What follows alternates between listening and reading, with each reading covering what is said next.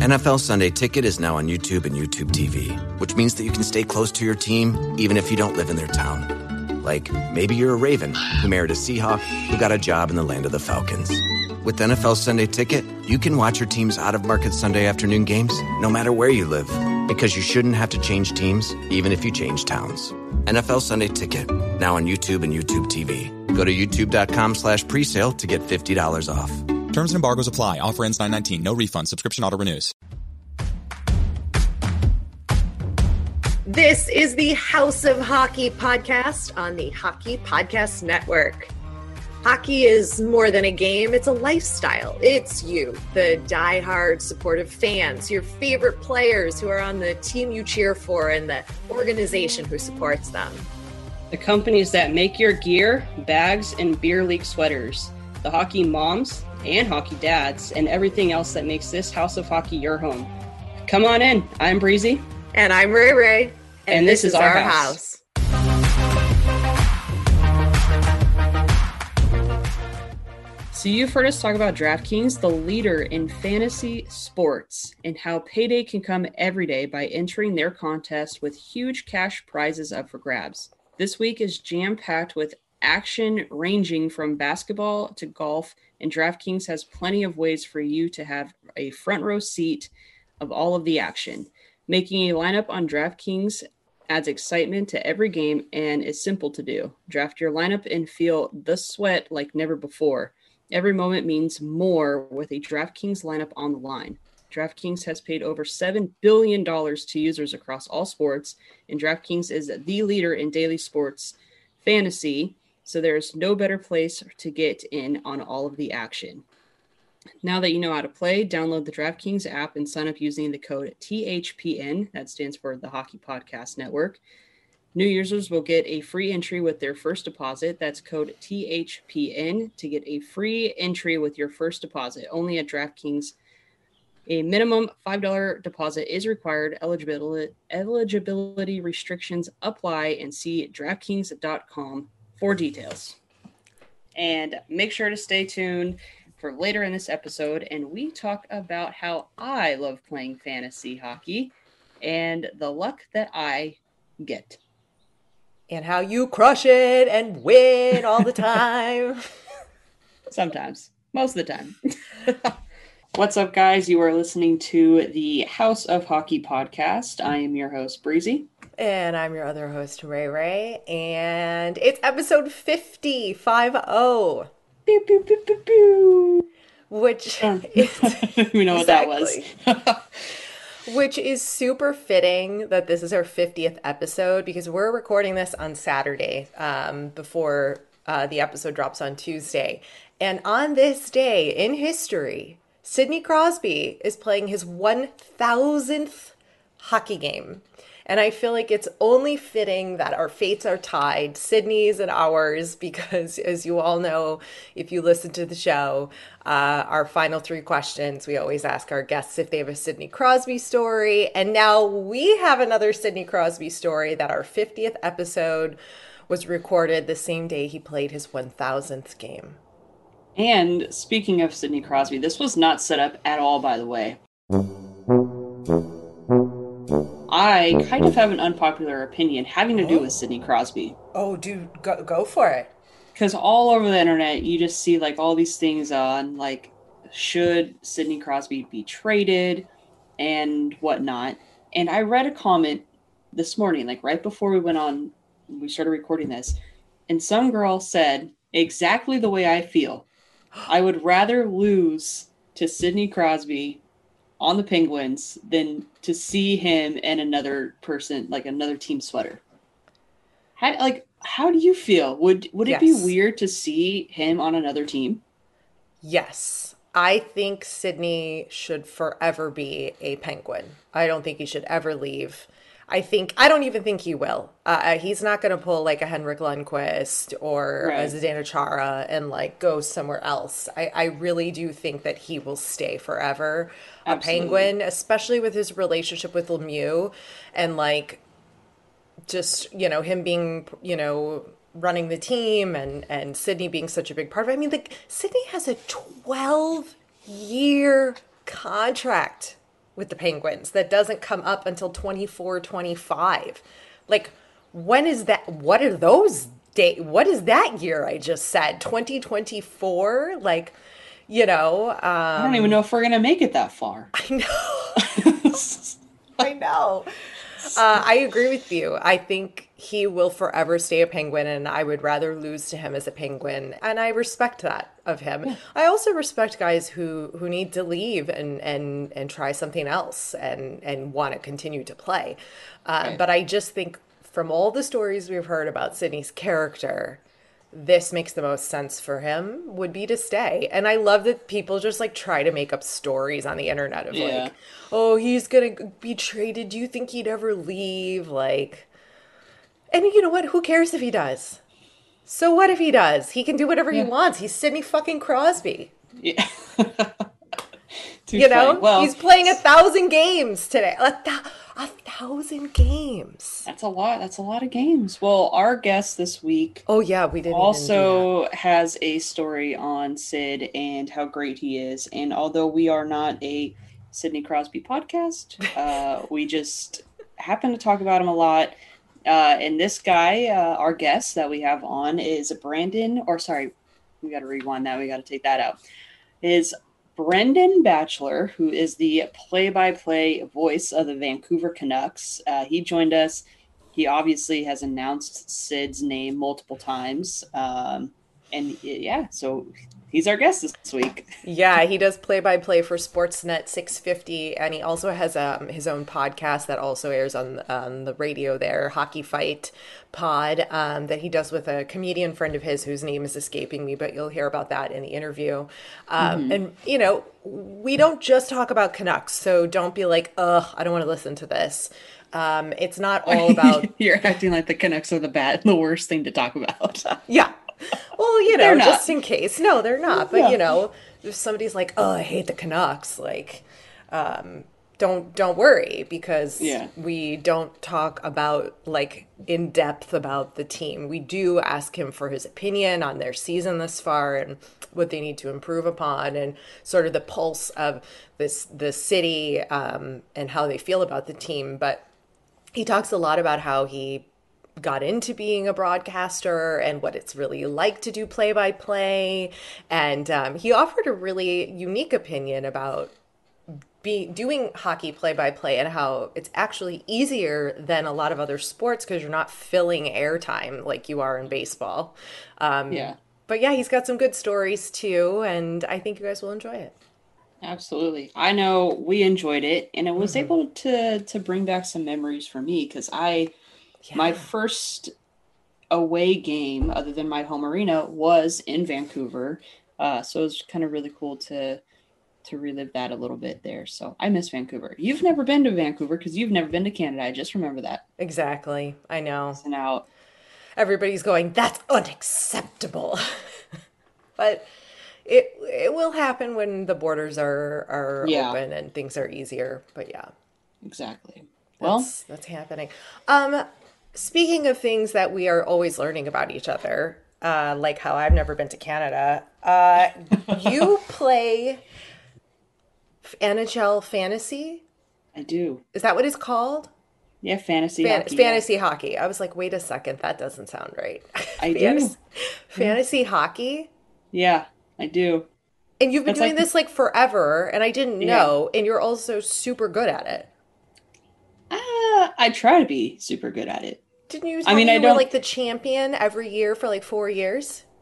Yeah, I did. Guys, that means she's super good at it. Um, yeah, but it's not like I'm playing like against like these all-stars or whatever. Like they're just like friends and and friends of friends and whatnot. But usually we, uh, yeah.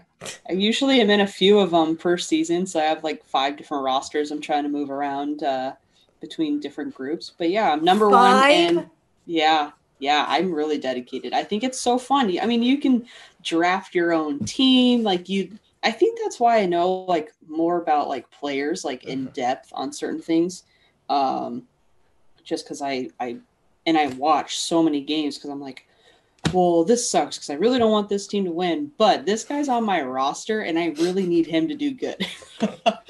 So it's funny. I think that's what makes the sport fun. And when you're able to do, you know, fantasy for whatever sport you're into, uh, I feel like you just pay more attention to certain things that maybe other people don't. But as of right now, I am number one in my league. It is awesome. I feel so good. And I did the math today, and I'm not up by much, but there is, drum roll, fifty-nine points between me and the second person. That's a lot. Fif- fifty-nine. You know who also is fifty-nine? Roman Yossi. It's a sign of good things to come. It's a sign. Anywho. Um, I think that's really admirable that you can handle f- not just one fantasy league, but five fantasy leagues. You have to do that every fucking day. For people who don't play fantasy, you have to change your roster every day, right? Because of the different mm-hmm. games and the different teams, and if they're not playing. Yeah, I mean, hockey is probably the most in-depth one because there's games playing at all times. Hockey is the only one that I do. I tried doing baseball one time, but it just didn't work out for me, and I'm not a football fan.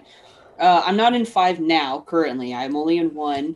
Um, but, yeah, I mean, it, when you get yourself into a fantasy like that, I mean, you have to dedicate yourself. I wake up ten minutes extra in the morning, so I have time to to do my roster and make sure I do my social posts for the day, and then I'm done, and then I'm good. And you got to, and like Saturdays and Sundays suck because you can't sleep in because games could start as early as ten a.m. my time.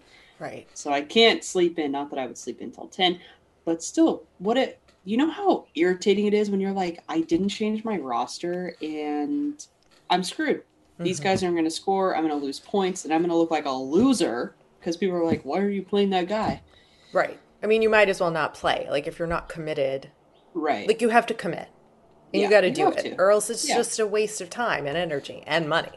Right. And you connect with other people, too, because it's like sometimes you do a live draft where, like, everyone gets together virtually for the most part. The people that I'm playing with, they're actually in Boston area, which weird.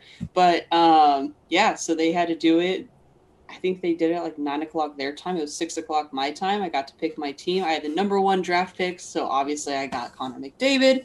It was awesome. They tried juking me, saying that he was injured. He was going to be out for three weeks. But guess what? He wasn't.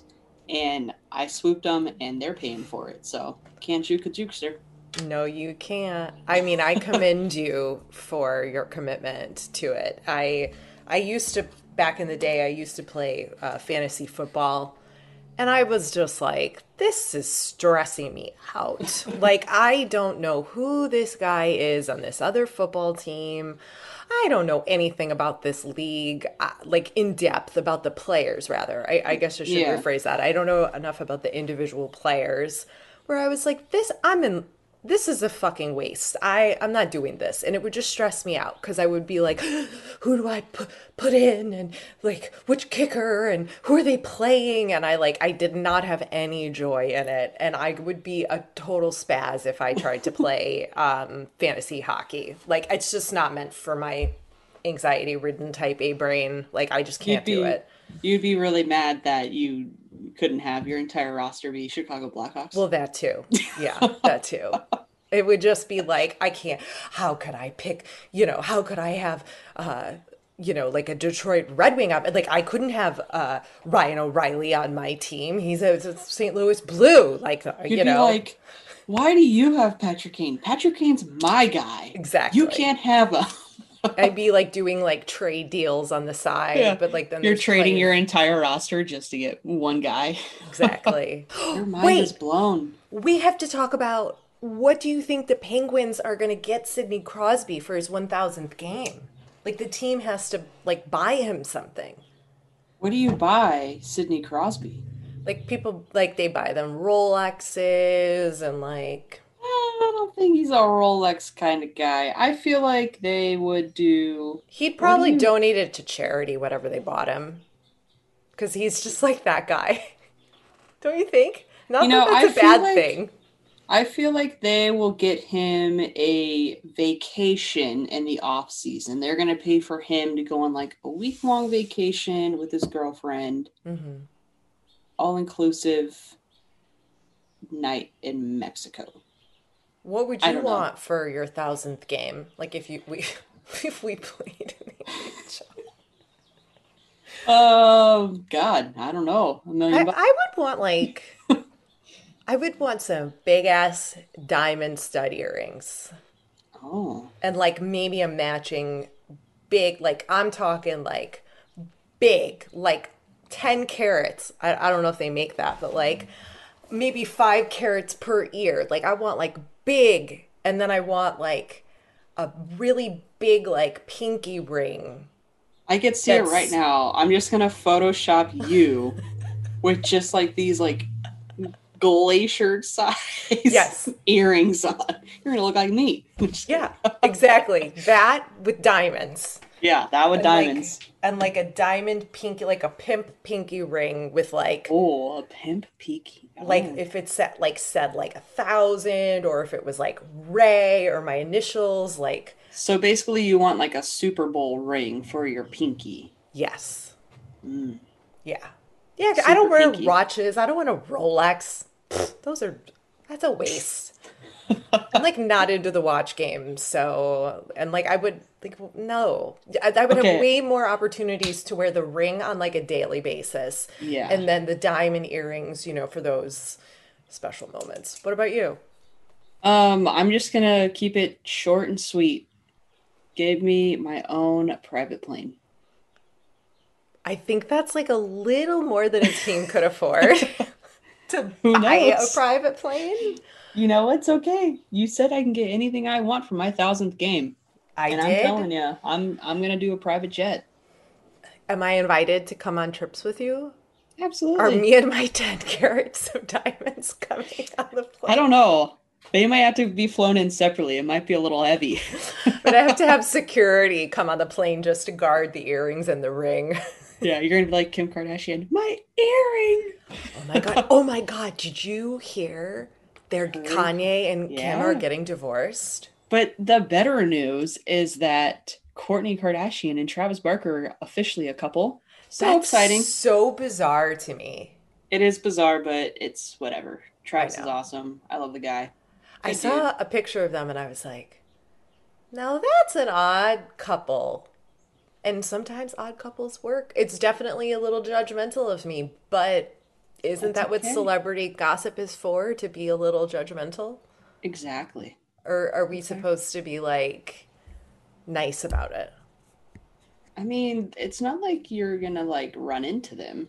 I mean, even if I did, I would be like, Kourtney, please explain this dynamic, because you guys look very opposite. I would love to know what makes goes, you guys tick. And then she's like, so, uh, yeah. Exactly. And then she would eat a salad, because that's all they do yeah. in the Kardashians. Yeah. Just like eat salads.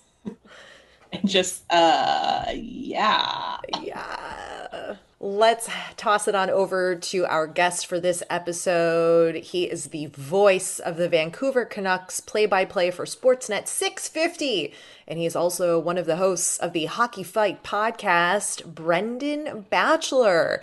He has been a play-by-play broadcaster with over a decade of experience in the industry. He's called more than six hundred games. He's called games in the W H L as well as Um, the Vancouver Canucks, obviously. He has called the twenty twenty Stanley Cup Final on Sportsnet six fifty and the Sportsnet Radio Network.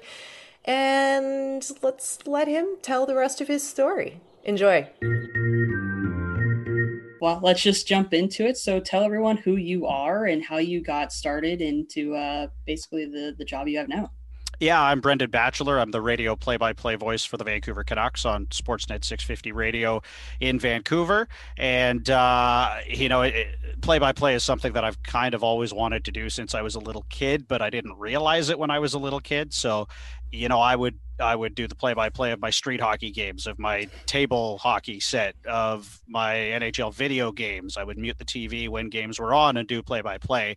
And, you know, when I was a, a kid, it was sort of just make-believe, imagination, pretend you're a broadcaster. And then when I was coming out of high school, I was like, you know what, that would be uh, that would be pretty cool to get paid uh, to talk about sports and talk about hockey. So uh, I went to school Uh, for broadcast journalism at uh, the British Columbia Institute of Technology here in Vancouver, uh, and started in the industry at Team ten forty Radio just as a producer, and worked my way up uh, through the ranks doing play-by-play for a couple of different junior teams. And then I guess it's about three and a half years ago, uh, I got the opportunity to interview, uh, to call games in the N H L for the Vancouver Canucks, so the rest is history. That's incredible. incredible. Yeah, that's awesome.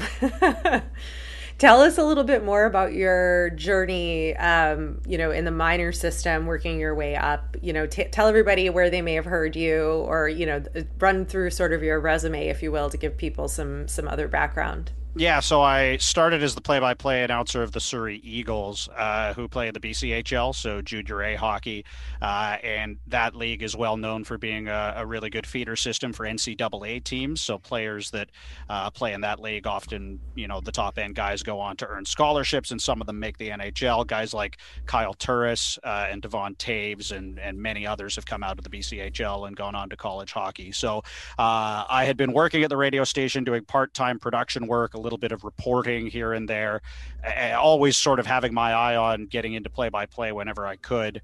And the opportunity with that team came up. Uh, so I applied and got the job to do their play-by-play. And uh, it was one of the best seasons I've ever had in hockey. My first year of play-by-play, they won the B C H L championship. They went all the way to the national championship semifinal and lost in double overtime. Uh, so I got to travel across the country and and call games uh, covering that team, which, you know, Devon Taves was on that team. So I've known him since he was a teenager. Uh, there are a number of other guys that have gone on to play pro hockey at, at various other levels that were on that team. So uh, that was a lot of fun. And then coming out of that season, uh, I was hired by the Vancouver Giants of the Western Hockey League, which is the, the top level of junior hockey uh, in Canada, and called games there for four years before uh, I got the opportunity to make the jump to the N H L. So what's like a day in the life for you? Uh, I guess it would be for when you do have to call a game. Yeah, well, my life is a bit different right now, and it's why I have this very basic setup uh, here. I'm essentially talking to you guys from like my house's equivalent of Harry Potter's cupboard under the stairs. uh, because I guess it's a, just over a week ago now, I was exposed to someone who tested positive for COVID. Mm. And so as a result, in Canada, you're required to self-isolate for fourteen days. Uh, they so come I've to actually, your house there. Well, they haven't, but, uh, but they know where you live, and they come yes. knock on your door. A friend of mine lives in Toronto, and she's like, "They came and knocked on our door." I'm like, "Oh yeah, sorry." So I, I haven't had anyone knocking on my door to this point, but normally I've got like an office that I would do something like this in. But my wife and I are self-isolating uh, in different parts of the house just to be precautious. So I get the cupboard under the stairs instead, in terms of where I can get set up and and do something like this. So uh, days right now are very different, because while I can't call the games, I'm helping out on the pregame show, the intermission, and the postgame show. So that's different for me. Uh, in terms of a regular day uh, for for play-by-play, uh, pre-COVID, it's a lot different than than during COVID. Um, but you know, a, a typical home game, I would go down to the rink for about nine thirty, ten in the morning. Uh, and, you know, b- before COVID, go into the media room and grab a coffee and chat with some number, other members of the media, and go and watch the team's morning skate, uh, which usually the home team usually skates around ten thirty. Uh, and that's where you can generally see uh, their line rushes. So who's going to be in the lineup that night, who may not be playing, uh, and and figure out any other sort of talking points that um, that that may develop heading into the game that night. Uh, and then after the morning skate, uh, again, pre-COVID, we would go down into the dressing room and have a chance to interview players, or uh, talk to guys off the record to, to get background information on things we might want to mention in the broadcast. Uh, in COVID, that looks very different. We still go to the rink, still watch the morning skate, but we have to watch it from way up in the upper bowl in a specific area. Everybody has to be, you know, six feet apart. Everybody has to wear masks. And then we do all the interviews on Zoom, press conference style. Uh, but pre-COVID, you know, you go in, I, I do a one-on-one interview with a player that airs on our pregame show. And then I do a one-on-one interview with Canucks head coach Travis Green that airs on our pregame show. So uh, I still do that interview, albeit uh, remotely. And uh, right now in the cupboard under the stairs with Travis over the phone. Uh, but you know what? Uh, we have to be adaptable in the pandemic. So we find a way to get things done. Um, so, so that's generally the morning.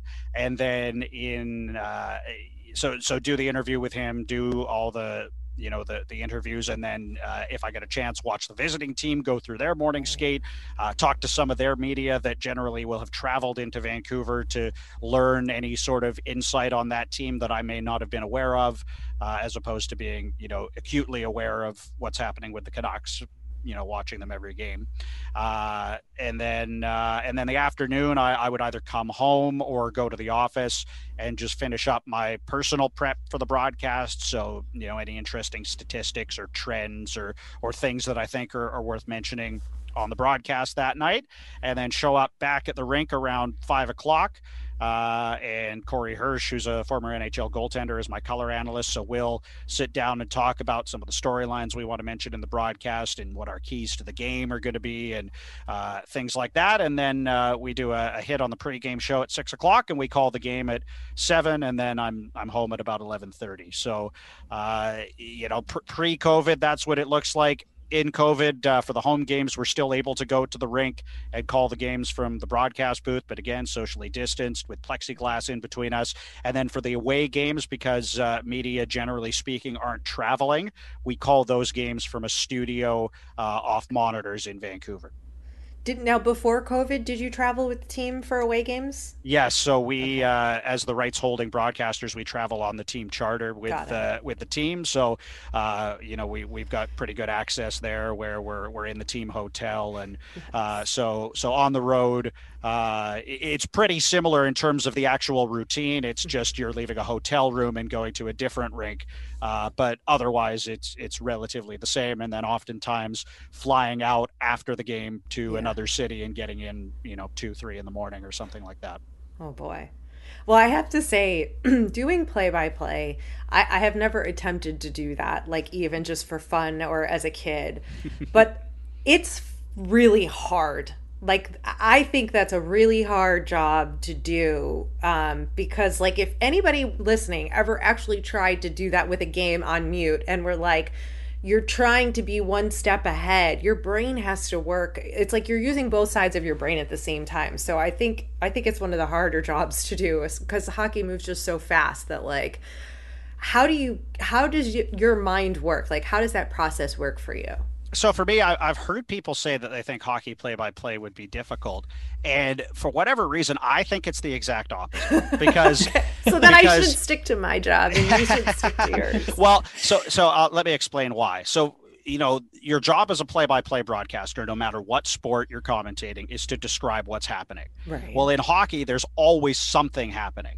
So I don't have to fill airtime like you would in baseball, where the pitcher's waiting to release the pitch, and I've got to know that uh, his sister's brother-in-law's uncle used to play for this team in Louisiana or something like that, right? That's a whereas, good point. Whereas, you know, I, I still do a lot of prep for hockey, and I still have my stats that I, that I want to fit into the broadcast, but the game happens so fast that my job is to literally describe to you what I'm seeing, and that is like ninety-nine percent of my job. Okay. Whereas baseball or football or other sports that move a little bit more slowly, soccer, certainly I've done some soccer play-by-play, and that's a very different experience to calling hockey. Uh, I find that more challenging because you have to have a lot of, of, of external prep, I guess, to fill the time when you're not describing something happening. So, um, you know, hockey can get frantic. It can get very fast. Uh, you know, I, I, I try to speak very quickly so that I can describe things very well uh,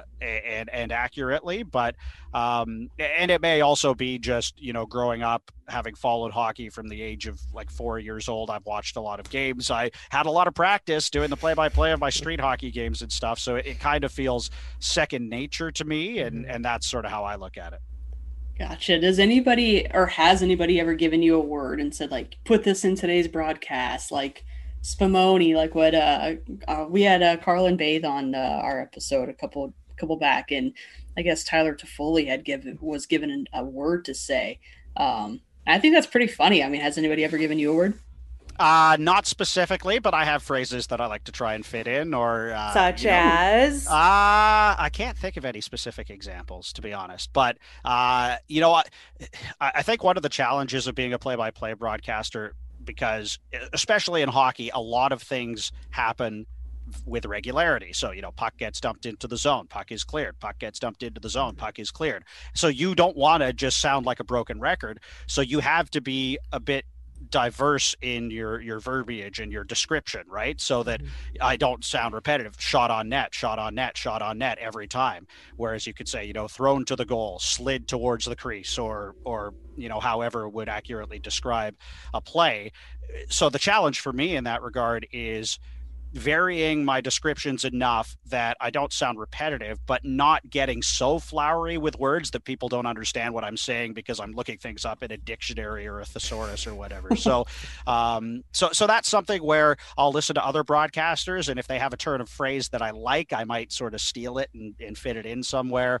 Um, you know, for example, as a, as a sort of an homage to, to Doc Emmerich, I, I usually try to fit a, a waffle boarded uh, into a game every so often, a blocker save, oh, he waffle boards it to the corner, which I know is something that Doc is well known for. And, and so it's it, that, that side of it's kind of fun, uh, but also challenging too, because uh, you have to be really critical of your own broadcast and, mm-hmm. and listen to your own broadcast, not in a way to sort of be like, oh man, I, I sound so great, but it, with a really critical ear to make sure that you're not slipping into trends or using the same term over and over again, and, and keep yourself fresh and always improving.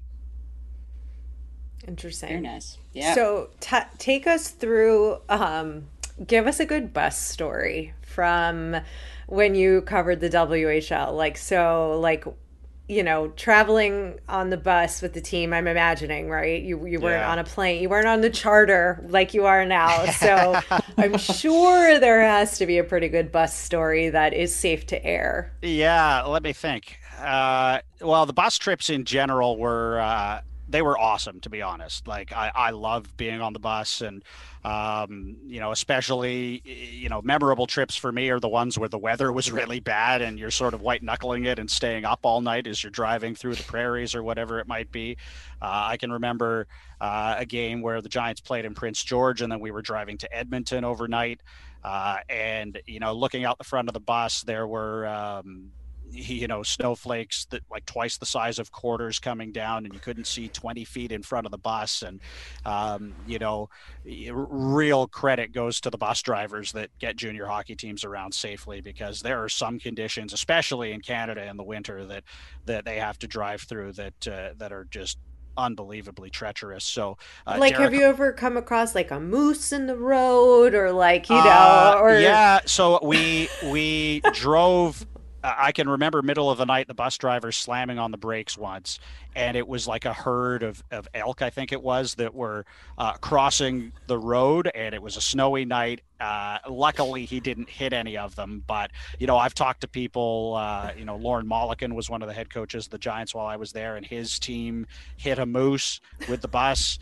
Um, so, you know, the, these are things that, that happen. But probably the most memorable uh moment for me on on a, a bus trip was uh the the Sochi Olympics uh were going on, and the gold medal game was Canada and Sweden. It was happening in the middle of the night uh on Pacific time, and we were driving I think we were driving back from Edmonton and from a game in Edmonton, uh and so uh I, with the help of some of the trainers, set it up.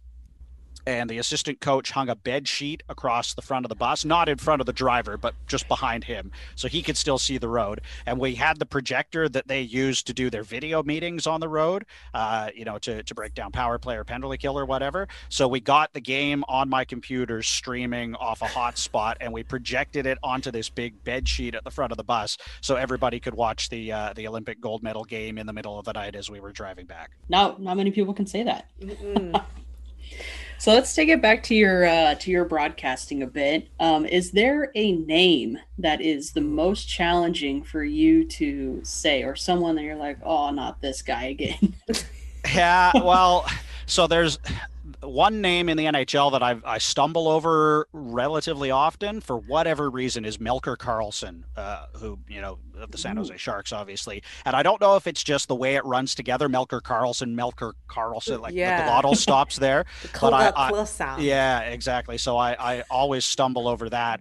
Uh, there are some names that you look at and uh, you're like, oh boy, this is going to be uh, an adventure tonight. I can remember what I was calling games of the Western Hockey League.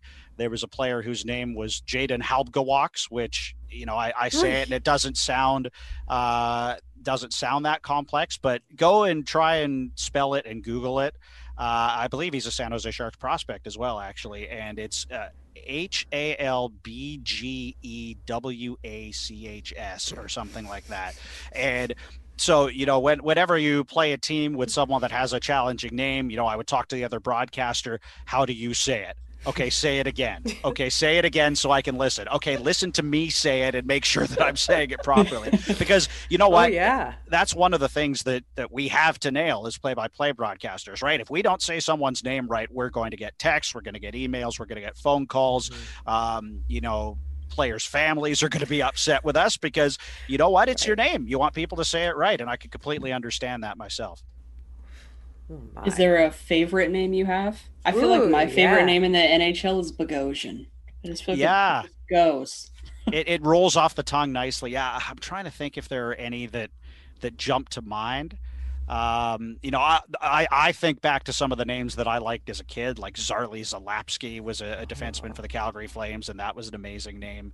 Um, you know, in terms of current players, nothing is really jumping to mind at the moment, but you know, those names that, that sound smooth and, and come off your tongue really nicely are, are the ones that I like the best.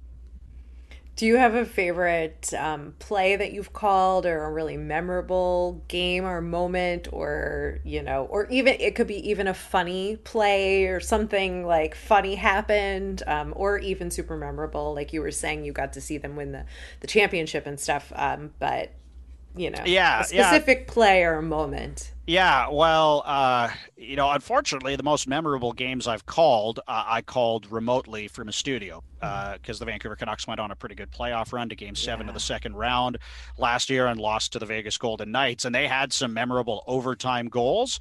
Uh, and so those were a lot of fun to call. And it was my first chance to call playoff games in the N H L.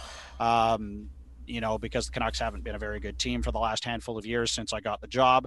Um, so things that jumped to mind immediately, uh, Chris Tanev's uh, series clinching overtime winner against the Minnesota Wild in the play-in round for the Canucks. Uh, that was a big goal. I also got to call Daniel and Henrik Sedin's last home game for Vancouver. Uh, of course, they've since had their jerseys retired and, and they combined to score the overtime winner in a packed house in their last home game and the place just erupted. So that's uh, like, I get goosebumps thinking about that. That was a pretty special moment uh, to have the call of. Um, and, and then personally for me, in terms of a career highlight, uh, yeah. because things were remote uh, this past year, we actually got the opportunity to call uh, the conference finals and the Stanley Cup final nationally on the Sportsnet radio network across Canada. So, you know, that's something that, you know, as a kid, you dream about having a chance to say, you know, whatever team it is has won the Stanley Cup. And uh, so that was a, a career highlight for me, getting to call the Lightning winning the Cup uh, this past wow. year. Wow. Wow. Incredible. Like, who was that? Who was the broadcaster? I think he's the radio guy for Tampa who was like, who turned into sort of like a meme for his like excitement. Do you know Dave what I'm Mishkin. talking? Dave Mishkin. Yeah. Thank you. Yeah. Like, do you hope to have a moment like that in your career where you're like known for whatever it is, whatever you're like, that's his style, right? And like his enthusiasm is just like coming out of his body, you know, mm-hmm. like what's your style of, of calling a, a game? Yeah, I, I wouldn't say I get that enthusiastic because that is, uh, it's hard to replicate, I think. He He's very unique in the way he calls sure. the game. Uh, I, I don't know how I'd describe my style, to be honest. I try to be accurate. Uh, you know, I try to show excitement for big moments. We try to do as honest a job as we can of describing the game and, um, and, and you know, for people listening that aren't watching, they get a, a feeling for uh, what might be happening. There there are two moments I can think of that, that make me proud of, of the work we've done. One was I was talking to a, a, a class of broadcasting students here locally in Vancouver, and one of the students said, oh, by the way, I was listening to the game the other night. You called the overtime goal and I was driving in the car. And I pictured it, and then I got home and watched the highlight, and it was exactly the way that I pictured it. And I was like, okay, well, that's that's nice praise, because that's exactly what we're trying to do. We're trying to paint a picture so you can visualize. And now that I'm doing the post-game shows at the moment, we had a caller in uh, the other night who listens to our games from Fort Wayne, Indiana, I believe it is. And he said, I'm blind, uh, and I really love listening to the way you guys call the game, because it's the best way that I can I can take it in, because obviously I can't watch it. And and that those are the moments where you're like, wow, I'm making, you know, a, a small difference in someone's life, but nonetheless uh, helping out someone that, that can't, you know, view hockey and participate in it the same way that that the rest of us do. So that's something that sort of tugs at the heartstrings and makes you makes you feel validated for the work that you do. Absolutely. How would you describe a home uh, Canucks game to those who haven't been able to to go to Rogers? Rogers, right? Yeah, Rogers, Rogers Arena. Yeah, yeah Rogers yeah, yeah. Arena. Uh, yeah, well, you know, not so, with COVID. Like no, exactly. COVID with times. Fans in the stands, right? Yeah. yeah. Uh, so yeah. There's an incredibly passionate fan base here in Vancouver, um, mm-hmm. you know, as is the case with uh, with any Canadian team, and, and with, you know, the majority of the teams in the United States as well. Um, so, you know, fans get there early. The moment the doors are, are open, fans are in there. They're getting down next to the glass uh, to have a chance to watch the warm up. They've got their signs. They've got their jerseys. Uh, and and then, you know, it it. It builds. It's like a crescendo, kind of, where it's a slow build from people trickling in the building. And from our vantage point of the broadcast booth, you can sort of see it all develop, where people start coming in, and then the warm-up starts, and the energy builds, and the energy builds, and then the game starts, and they score a goal, and the place absolutely erupts. So, um, you know, for people that don't know, Rogers Arena, it's located right in the downtown core of Vancouver, uh, right next to public transit. So uh, if you attend a game as a fan, there's that energy that builds up. You get on the train, and everybody else is on the train, and you're all wearing your jerseys, and you get down to the game, and you get into the rink. And um, so, you know, it, it, it's probably not a whole lot different than the experience of going to a game in a, in a lot of places around the National Hockey League, but uh, it's a very passionate fan base. It's a very knowledgeable fan base. Um, and, and one of the great things about calling Canuck games uh, for, for me and for us who travel with the team normally is that The, the Canucks fan base spans across North America. So you go into any building in the N H L and you're seeing Canuck jerseys. And especially when you go into other Canadian buildings, you know, for example, the Toronto Maple Leafs come to Vancouver, half the jerseys in the crowd are Toronto Maple Leafs jerseys. The Canucks go into Toronto, probably at least a quarter to a third of the jerseys in the stands are Canucks fans, and you can ha- hear audible cheers when Vancouver scores on the road uh, in other Canadian markets. And you know what, in Las Vegas too, because everybody likes a great excuse to, to go to Vegas. So uh, whenever the Canucks play in Vegas, we always see a, a good contingent of Vancouver fans there too. So um, that that's something that's really cool. And, you know, as a, as someone who grew up as a fan of this team locally, I, I, I have a, a an understanding of how passionate the fan base is and how much they want the team to succeed. And so it, it's pretty cool to have the honor and the privilege of, of calling games. Definitely. And fun fact, I I am certain that the Vancouver Canucks was the first arena that I went to outside of my home arena. Uh, so that was pretty cool. But that building, it absolutely roars when, when they score. So I will... Uh, I will say, if you haven't been there, you should go, because it's a, it's a good time. Yeah, yeah, absolutely. Talk to us about uh, the team. G- give us your, you know, your thoughts on performance as far as, you know, today, this day, this is going to air a couple days later, but uh, give us your thoughts on how they're doing so so far. Well, they've had a really tough start to the season, uh, and it's kind of upset a lot of people in this market, because as we talked about, uh, they had a great push in the playoffs last year. They went all the way to game seven of the second round. They were scoreless going into the third period, so they were, you know, a goal away from being in the, the conference final last year. Uh, certainly there was some uh, changeover in the offseason. They lost their starting goaltender, uh, who very well could have been a Vezina candidate, mm-hmm. Jacob Markstrom. He's signed with the Calgary Flames now. Uh, they lost uh, one of their longstanding defensemen, Chris Tanev. He also signed with the Calgary Flames. And then they acquired Tyler Toffoli from the L A Kings at the deadline last year, but weren't able to get him re-signed under the cap too. And so he signed with the Montreal Canadiens. So unfortunately for the Canucks, they've struggled to start the year, and all of the players that left in free agency have played incredibly well against them. Toffoli set a record for goals by a Montreal Canadian in a season series against the Canucks. And, you know, this is the Montreal Canadiens, the most storied franchise in the history of hockey with all the Stanley Cups they've won. And when the Canucks came back yeah. into the league or came into the league in the nineteen seventies, uh, the Canadiens used to beat up on them regularly. And yet Tyler Toffoli sets this record. So people in Vancouver are not happy about that. Uh, So so there's a lot of disappointment because there were yeah. high expectations for this team. They've got a, a good young core. Quinn Hughes is a, an elite defenseman. He's leading the league in points by defenseman right now. Uh, Brock Boeser is having a, a tremendous season offensively. Elias Pettersson is one of the bright young stars in the N H L, but they've vastly underperformed to start the year. They went on a six-game losing streak here in the last couple of weeks, and they find themselves on the outside of the playoff picture. They've played more games than anyone else in the league. They had the busiest schedule to start the year, and they put themselves in a tough spot where they're going to have a lot of ground to make up Uh, in order to make the playoffs, which has led uh, for calls here locally for general manager Jim Benning to be fired, for head coach Travis Green to be fired. Uh, so it's a season to this point that has gone completely sideways for the Canucks.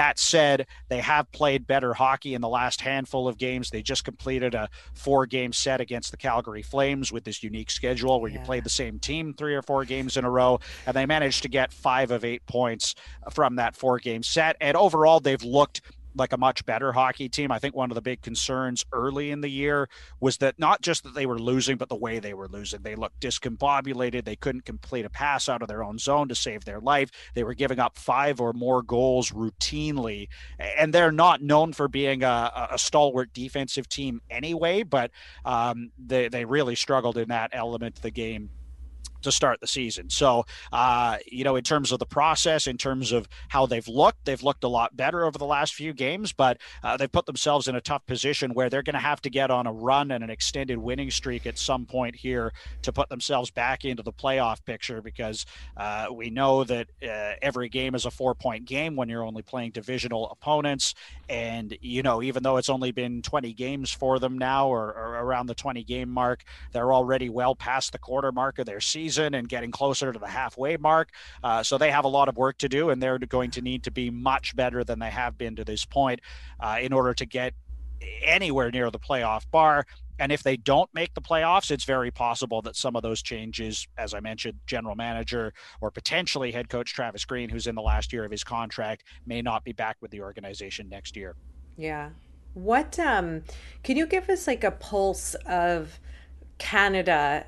Like, obviously, I know it's really big, but like because of the new divisions and and like what is like the general sort of consensus of like fans and people watching all the rivalries across, you know, the country? Like what is that like? How is that shifted, or have you seen anything, or what do you hear when you the one time you go to the grocery store a week when you're not being self-quarantined? Like yeah. what's this sort of energy and the vibe amongst like people and fans across Canada with the this division? There's an even greater roller coaster of emotions for people okay. as opposed to a, a normal season. So you know yeah. what? In a regular year, the Canucks win a game, and all the callers on our post-game show are, hey, man, they look great. Maybe they've got a chance to go far in the playoffs this year. The Canucks lose a game. It's, man, that guy turned the puck over. They should send him down to the A H L, and they should trade this guy, and they should cut that guy, and why isn't this guy in the lineup?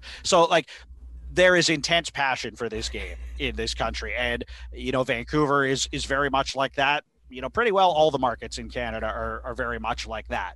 But because they're all rivalry games and they're all divisional games and they're these mini series, yeah. uh, that's even heightened to a greater extent. So, you know, the amount of noise we were hearing around fans wanting some of these organizational changes when the Canucks were struggling, it came to a fever pitch. Like social media, everyone's angry.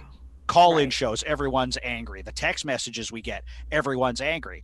And then they've won a few games here, and suddenly we got people calling to the post-game show going, I believe they could do it. They're going to get on a run here. They look really great. They figured it out. Go Canucks. They're going to make it into the playoffs. Right. So, um, you know, that's sort of the snapshot of Vancouver.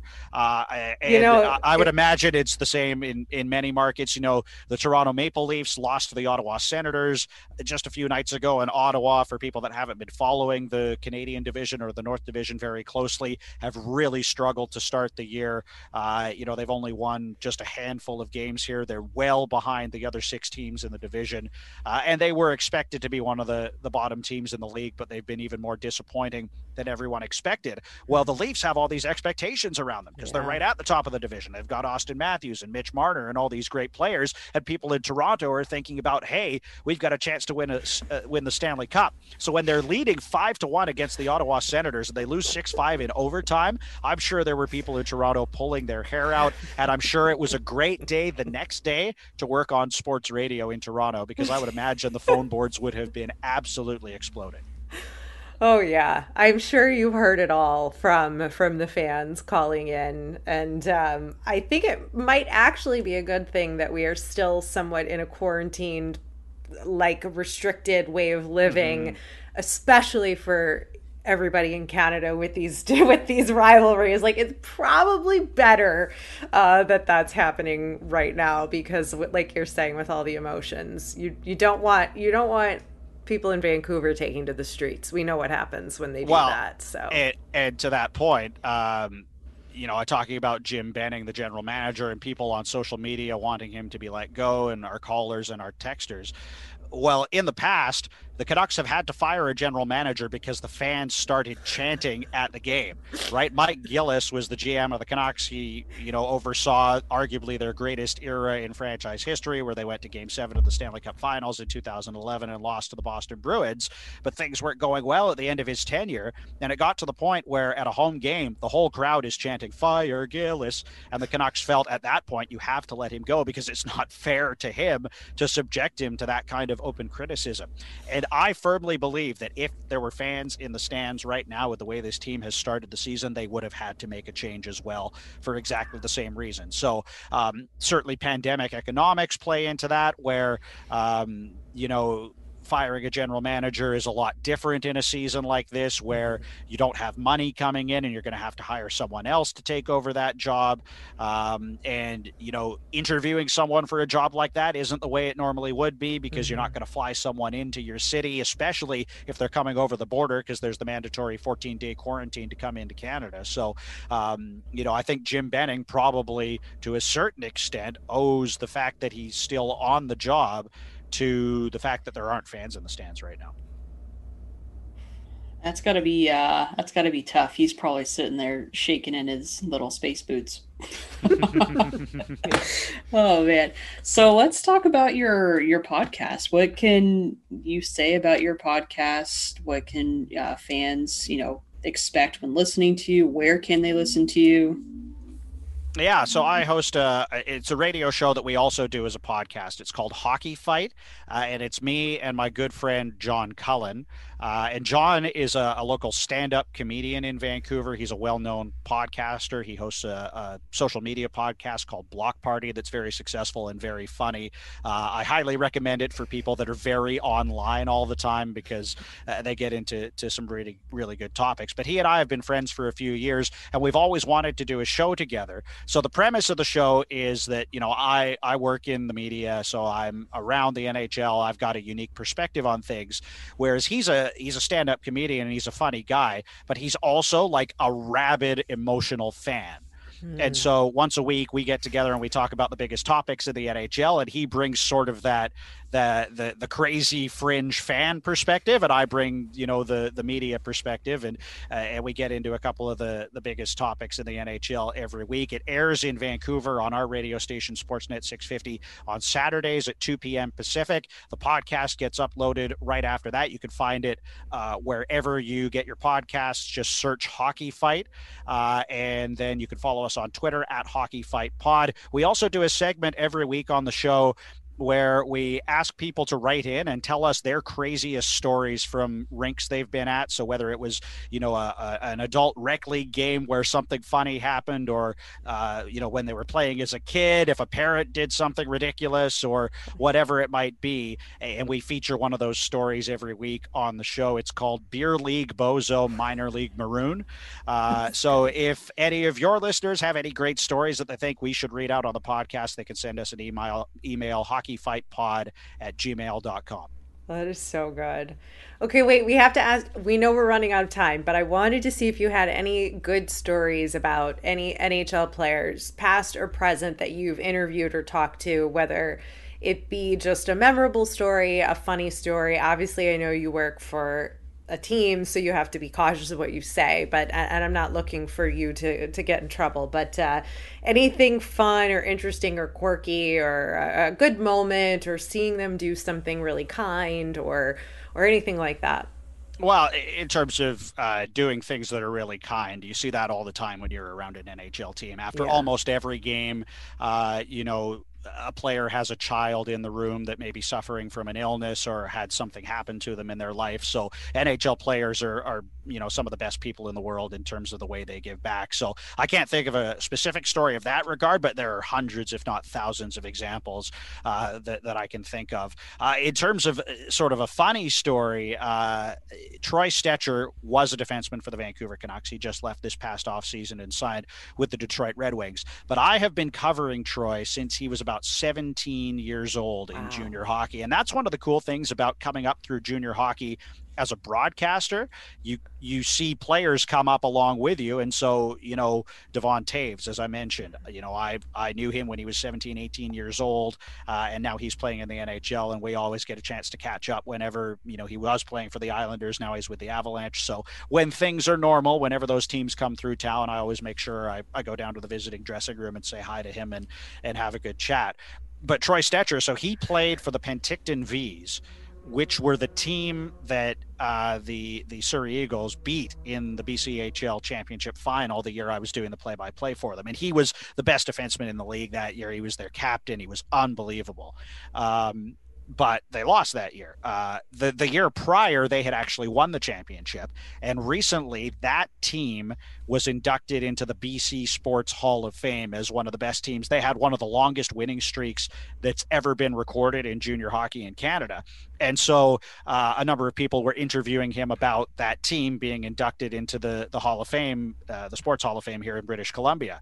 Um, and, uh, and we were lining up, you know, getting ready for the scrum where we all stand around and, and ask him questions. And, and Troy goes, uh, you know, you should be asking Batch about this. He knows everything about this team. He used to cover the B C H L. And I said, yeah, I know a little bit more about the year after when you guys lost in the final. He goes, oh man, that cuts really close. I was playing with a fractured collarbone that year. And that was the first time that I had heard that he was playing hurt through that whole series. And he had had a tremendous series. So we had a good chuckle about that. And, um, you know, as I said, that's one of the pretty cool things about this is, uh, you know, you meet so many great people in hockey and you come across them, uh, you know, at various different stages. You know, Claude Noel, who was a former N H L coach with the Winnipeg Jets, was our head coach for one year with the Vancouver Giants. Well, now he's a scout for the Anaheim Ducks, uh, or sorry, he's a scout for the New Jersey Devils, but he's based in California. So I always see him at the rink in Anaheim uh, when we're there, you know, calling Canucks Ducks games. So it's, it's pretty cool that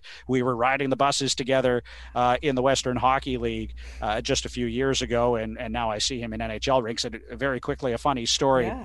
in that regard as well. Uh, the year Claude was the head coach, uh, when there was a road game, he always wanted to get out of there quickly and get home. So, you know, the players would shower as quick as possible. They would pack up all the gear as quick as possible. The problem with that was that uh, as part of our rights agreement with the radio station, I had to do a forty-five minute post-game show. So oftentimes uh, when we were in and away a rink, the bus was running, waiting for me to get down there with all my radio gear so we could leave. Oh, geez. Uh, and there was one night where they had lost really badly, and he was in a, an awfully sour mood. And I, I got on the bus, and he says, yeah, I don't think you're going to be doing those long post-game shows anymore. And I said, well, you know what, honestly, you know, if, if you can get the length of the post-game show cut down so we can leave early, that's fine. You can talk to ownership or, or whatever. And he said, no offense, but you're probably not Vin Scully. and, uh, you know, Uh, again, we're like, Like he he's joking. He's he's lighthearted about it, but he, he was also frustrated in the moment because the team hadn't played very well and he wanted to get going. And so sort of something that I thought to myself a few years later is, you know what? Yeah, I'm not Vin Scully, but I'm calling games in the N H L now. So that's as that that's close enough for me. Yeah. That's good.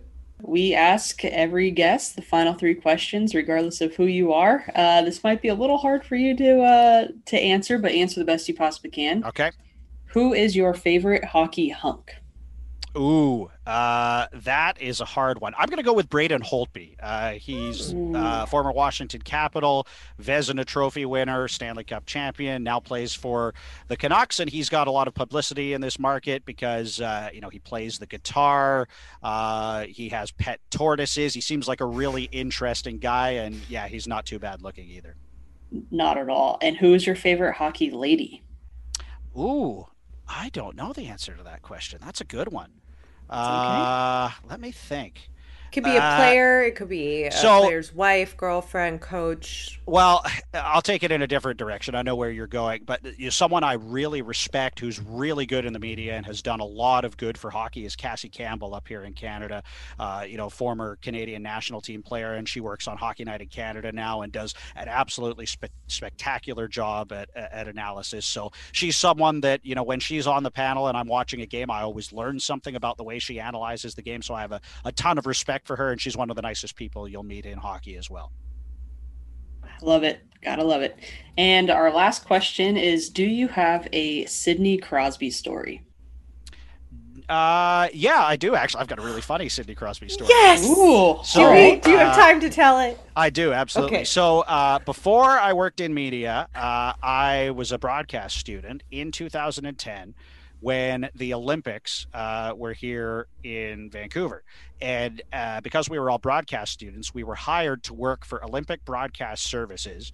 Uh, and I was lucky enough to work in the rink uh, in Vancouver for the entirety of the Olympics. I was uh, essentially, my role was to run uh, players through the mix zone, they call it. So the way interviews work at the Olympics, because there's so many media outlets from all over the world that want to talk to athletes, is the players come off the ice in hockey, or they come off the slope in skiing or whatever it might be, and they're taken through an area that's kind of like a runway where they walk past all this media, and each media outlet is designated a spot on the runway and the players go past them. And you know, the the biggest heavy hitters like N B C was always first, uh and you know, the Canadian outlets got a, a prime spot because it's the the Winter Olympics and hockey in Canada.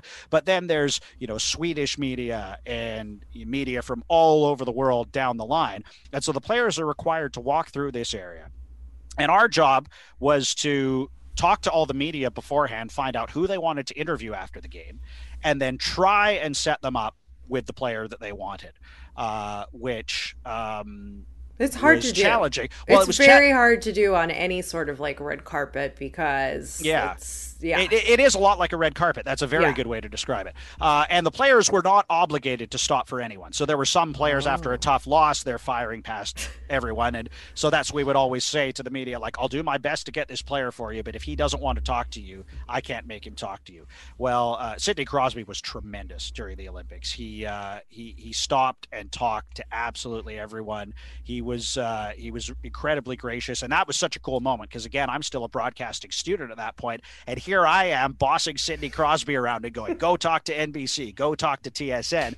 But he was tremendous through all of it, and you know, still one of the most memorable moments for me in hockey. I was standing right behind the net when he scored the golden goal on, on Ryan Miller for Team Canada, which I know might sting for some American listeners, but uh, you know, it's it's one of the, uh, the the top moments for me in terms of being in and around hockey. And Sid, you know, he still stands out to me as one of the most gracious guys, which, you know, having, you know, interviewed him a few times since then, you know, you understand that he gets the media side of things and, um, you know, is, is really good about that. But uh, it just struck me how uh, he scores the gold medal winning goal. All of his teammates are in the dressing room wanting to celebrate with him, and he's still doing interviews with outlets from all sorts of countries around the world. It just speaks to the kind of guy he is. Yeah. And he's answering the exact same question like thirty times. thirty probably. Times. Yeah. Exactly. exactly. Yeah. That's a great story. We are, we're supporters of Sidney Crosby here. So we only have heard amazing stories along these lines. And so now it's just become one of our final questions. So yeah. Tell everybody where they can listen to you again one more time. Um, the, the radio and the pod and, and the podcast show. That's also radio. So just remind yeah, everybody. So- I call Vancouver Canuck games on Sportsnet six fifty. Uh, you can listen to those games uh, if you're not in the Vancouver area through the N H L app uh, or however you uh, listen to games. Uh, and we call all those games. And right now I'm doing intermissions and post-game show because I'm quarantined. So uh, call into the post-game show. Why not? Uh, and give your take on the Canucks. Again, uh, the show is Hockey Fight. Uh, it airs Saturdays at two p.m. Pacific on Sportsnet six fifty radio in Vancouver. And you can download the podcast anywhere you get your podcasts. We usually post it later on Saturday afternoon, so you can get it for Sunday or for your Monday morning commute. Uh, and yeah, just search Hockey Fight wherever you get your podcasts. Follow us on Twitter at Hockey Fight Pod, or write us your crazy stories from the rink, hockey fight pod at gmail dot com. Thanks for coming over to our House of Hockey podcast and hanging out with us. We'll be back next week with a brand new episode. And in the meantime, you can follow us on social media. Just look for House of Hockey podcast. We'll be back next week.